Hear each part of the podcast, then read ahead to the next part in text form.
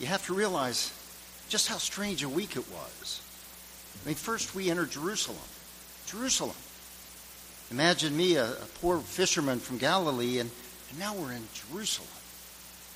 And we were surrounded by hundreds, even thousands of people, waving palms and shouting hosannas. Now, a few days later, those same folks would be shouting, Crucify him. But I'm getting ahead of myself. I tell you, the following days were a blur. But I do remember that dinner, though. We gathered and shared the Passover meal. At least I think it was Passover. It might have been the night before. Strange I'd forgot such an important detail. Important at the time, anyway. It was a strange week. We had shared the wine and the meal and had not yet had that final wine.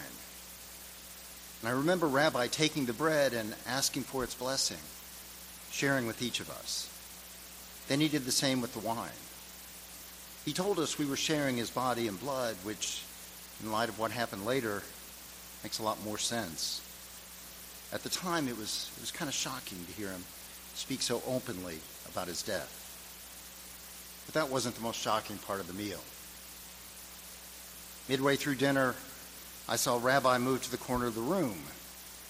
He bent down to take off his robe and tied a towel around his waist. This was very strange.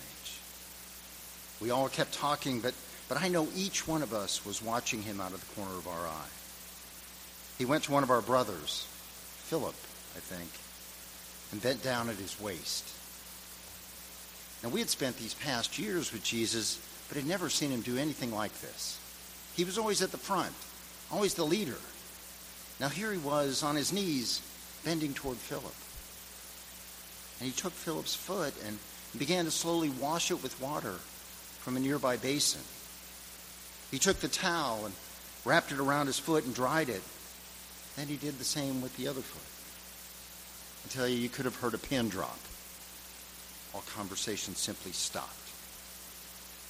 We actually gave up the ruse of pretending to talk and eat and share the meal. I remember hearing someone gasp. I stared at the teacher as he silently took another brother's foot and wordlessly continued the washing. Now, even today, as you know, washing someone's feet is something a servant does. It's an act of great humility. It's not what any of us expected from our Lord, from the teacher. We'd seen him do some odd things during our journeys, putting mud in a man's eyes to restore his sight, urge us to love our enemies, even our hated Roman overlords. But nothing like this. If he was the Messiah we had waited for so long, this wasn't the Messiah that any of us had expected. Doing the work of a servant. What kind of Messiah does that? This was just before what I call the dark days, the days leading up to that horrific crucifixion, of seeing our friend, our teacher, helpless up there on the cross. Now, Simon Peter, always quick to question Rabbi, at first resisted. You will never wash my feet. You know, I always admired how Peter would say the things the rest of us were thinking. After Jesus let him know in no uncertain terms that he would have his feet washed, Peter then asked for a bath. A bath. I know he regretted that for several months after all the things happened. It wasn't his biggest regret, I know. There was the denial on the night of the capture. But this just added to his overall shame. I don't think he ever got over that. Rabbi worked his way around the room. Those who had had their feet washed looked changed somehow, like they had been deeply touched and warmly, warmly comforted. And gradually, conversation returned around the table. I have this dream, and it keeps coming back to me, especially when I'm feeling vulnerable, which is often these days. In the dream, I'm always barefoot. I rarely walk around shoeless in real life, so, so my feet are sensitive to begin with. But in the dream, it's even more so.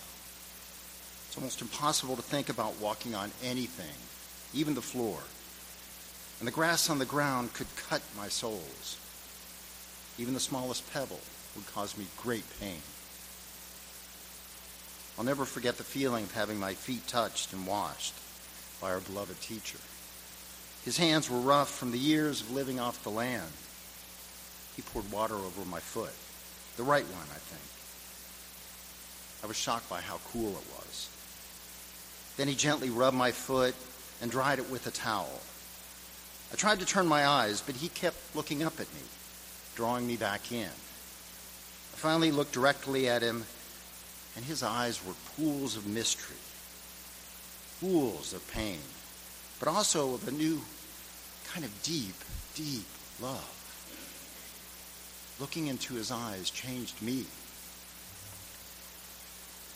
After he washed my feet, I felt that some of that vulnerability, the pain that kept coming to me in my dreams, had been relieved. I was already clean, but now I felt renewed somehow, like something new had begun. That would turn out to be the brightest moment in any of our lives for a while.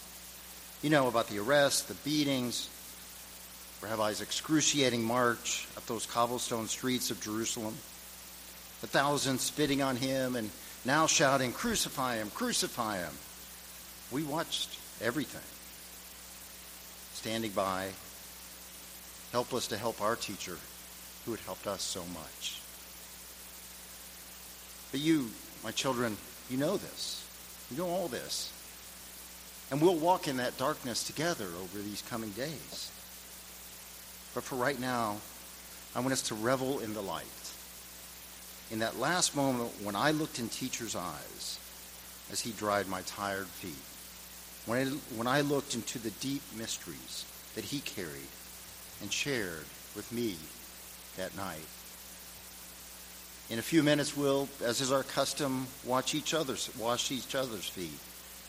We'll reenact that almost final act of humility of our teacher, our rabbi the one we together now call our Christ. And while we won't have Jesus here to do the washing, like I and my brothers had those many years ago, we'll have each other. And the Christ that we've been baptized into, the brother and sisterhood of this church, will be there with us in the washing. While you're doing it, I urge us to look into each other's eyes Look into each other's eyes as we do the washing and see the deep mysteries that we share as we too move through these days of darkness. Now, I know it'll be awkward. It always is. I urge us to reflect on the light that we're just starting to see on the horizon after the darkness when we celebrate the first resurrection of our Savior, Jesus Christ. I urge us to see the light of the second resurrection when we'll all join with the teacher, the rabbi, the Christ, and each other for eternity. Amen.